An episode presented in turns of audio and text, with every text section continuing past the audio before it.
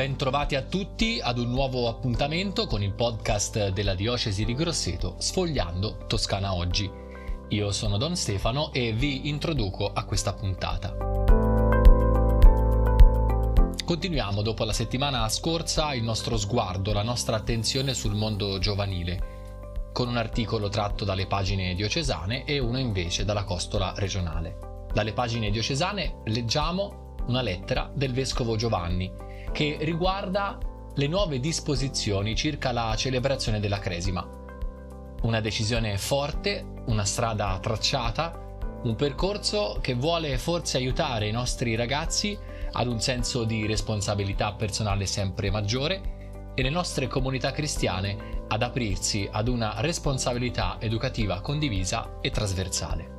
Dalle pagine regionali leggiamo invece un'intervista al dottor Grifoni, dirigente medico del pronto soccorso di Careggi, che ci offre il suo punto di vista sul fenomeno del consumo di alcol da parte dei giovani e dei giovanissimi. Uno sguardo sì medico, quindi esperto, ma anche un punto di vista interessante sul ruolo della famiglia, troppe volte semplicemente attaccata di, o accusata di menefreghismo e che invece ricopre un ruolo importante, soprattutto nella capacità ecco, di accogliere e di cogliere quei primi stadi di malessere che possono poi portare i ragazzi a questo tipo di comportamento. Ecco allora i due contributi letti dalla voce di Laura Pettini. Buon ascolto. del Vescovo Giovanni. La pastorale in chiave missionaria esige di abbandonare il comodo criterio pastorale del si è sempre fatto così.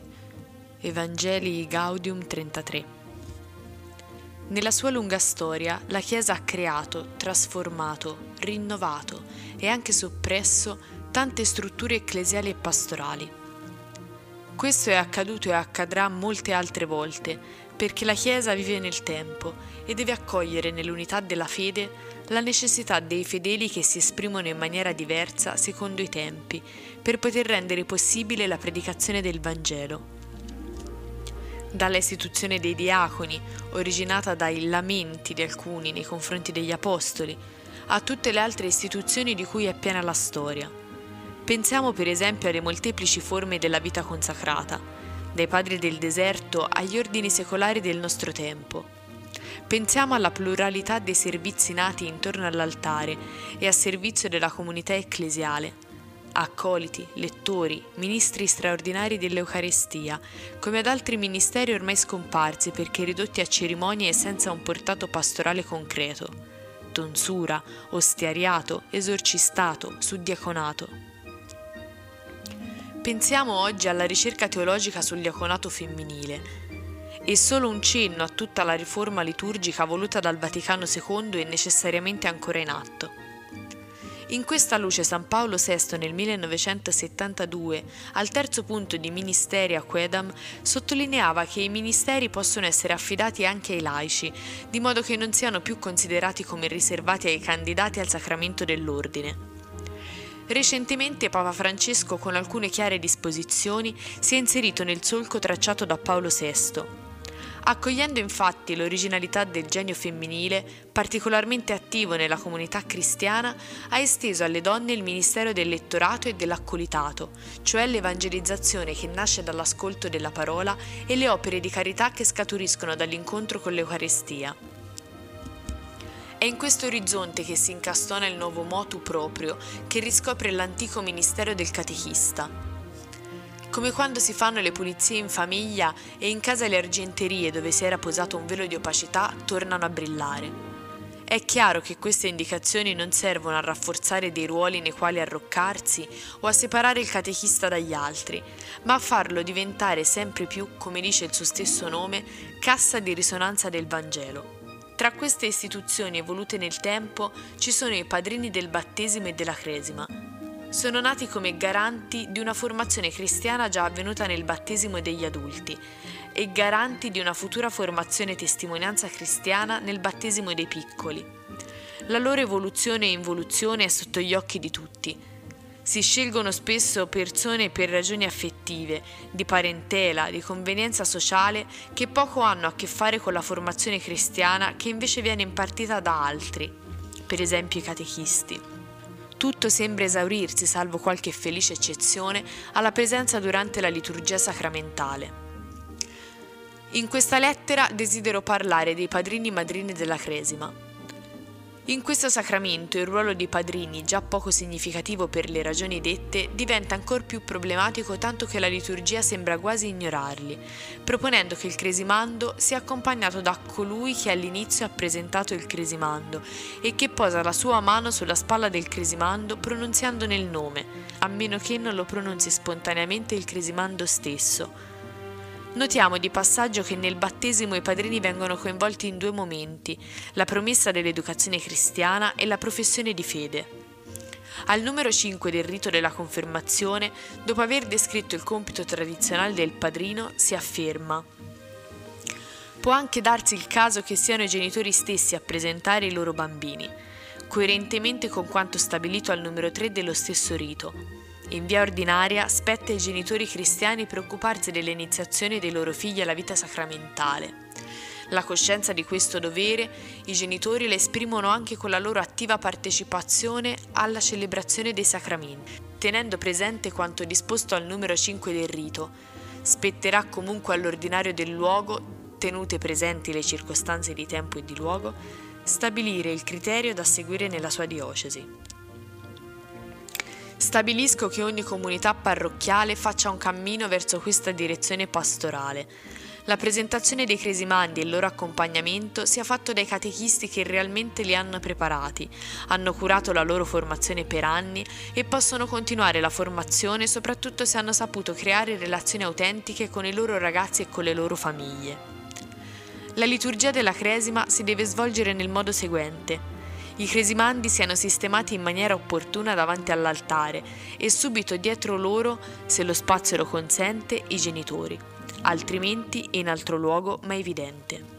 Dopo la proclamazione del Vangelo, il parroco o uno dei catechisti presenta con brevi parole i cresimandi. Segue l'omelia. I cresimandi mettono la professione di fede davanti al vescovo. Segue l'invocazione dello Spirito Santo. Durante questa invocazione, se lo spazio lo consente, è bene che i cresimandi stiano in ginocchio, mentre tutti gli altri sono in piedi, per indicare che su di loro viene invocato lo Spirito Santo. Il cresimando si avvicina al vescovo accompagnato da un genitore, oppure da un catechista, oppure da solo. Dice il proprio nome e riceve l'unzione crismale. Al termine della messa, prima della benedizione finale, il vescovo affiderà al gruppo del Dopocresima i nuovi cresimati per continuare così il cammino cristiano. Il vostro vescovo.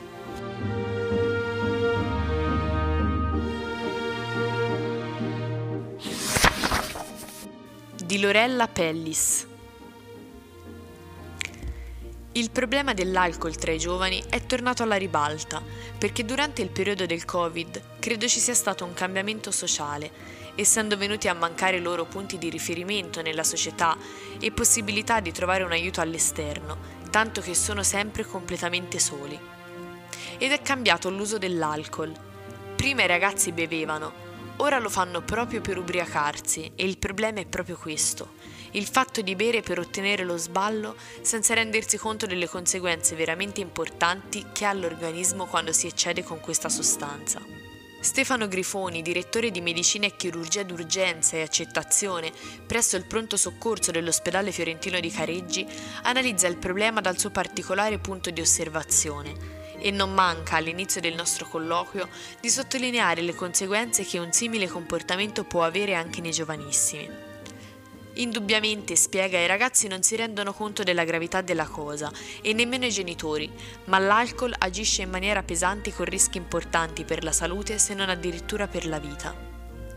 Dottor Grifoni, ma quali sono i dati del fenomeno e quanti gli ingressi al pronto soccorso dovuti all'abuso di alcol, in particolare di giovani e giovanissimi?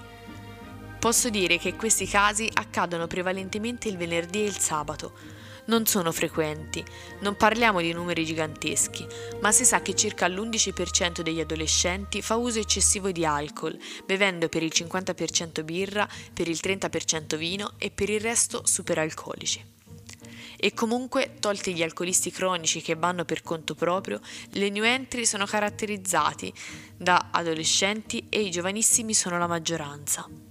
Tenendo presente che il limite di legge dell'alcolemia è fissato a 0,5 grammi per litro, questi ragazzi, sia maschi che femmine, arrivano a volte con condizioni di ubriachezza superiori a 3 o 4 grammi per litro, al limite del coma etilico, e infatti negli ultimi periodi ci sono capitati tre adolescenti in tale stato che prima era difficile da vedere e colpisce anche il fatto che ci sia un culto delle immagini sprezzanti di se stessi, tanto che alcuni arrivano a farsi selfie in quelle condizioni o mentre perdono l'equilibrio.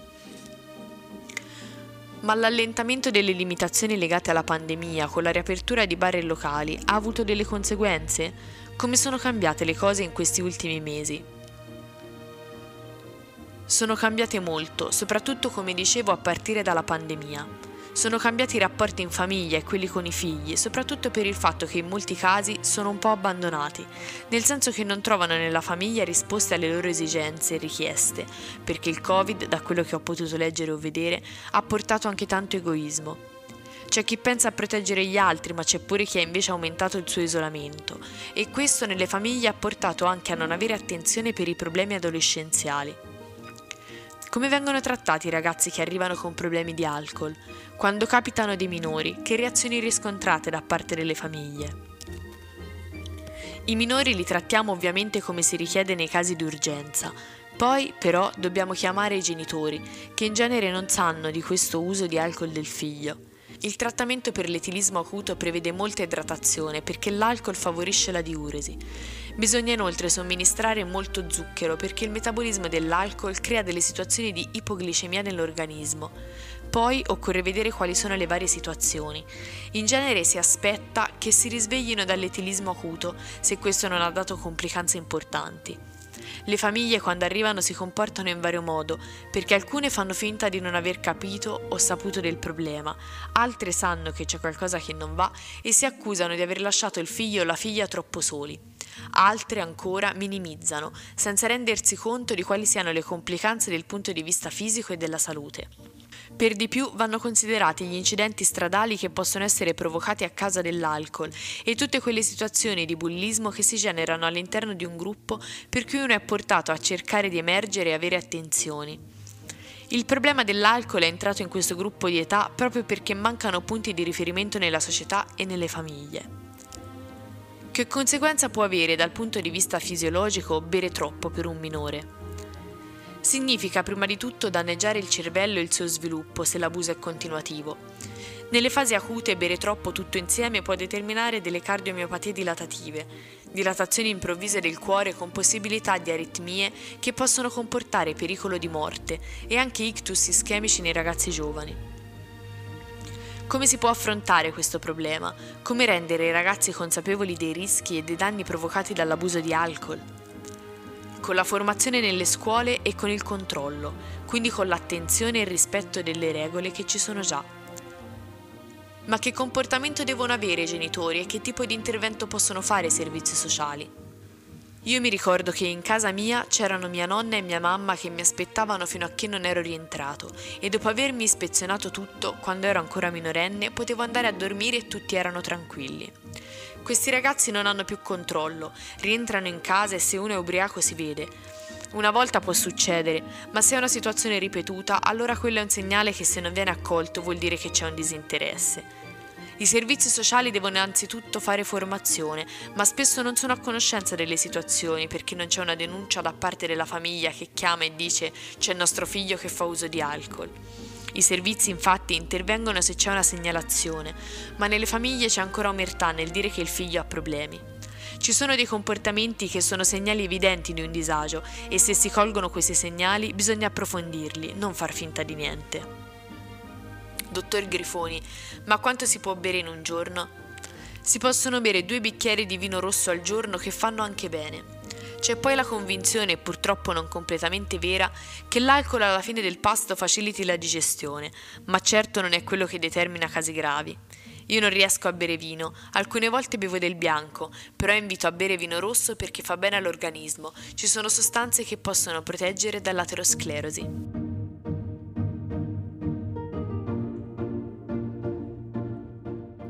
Avete ascoltato un'altra puntata di Sfogliando Toscana Oggi, il podcast della diocesi di Grosseto. Ringraziamo Alessandro Maffei per la parte tecnica, Michela Giannini per la grafica. Appuntamento alla prossima settimana. A risentirci!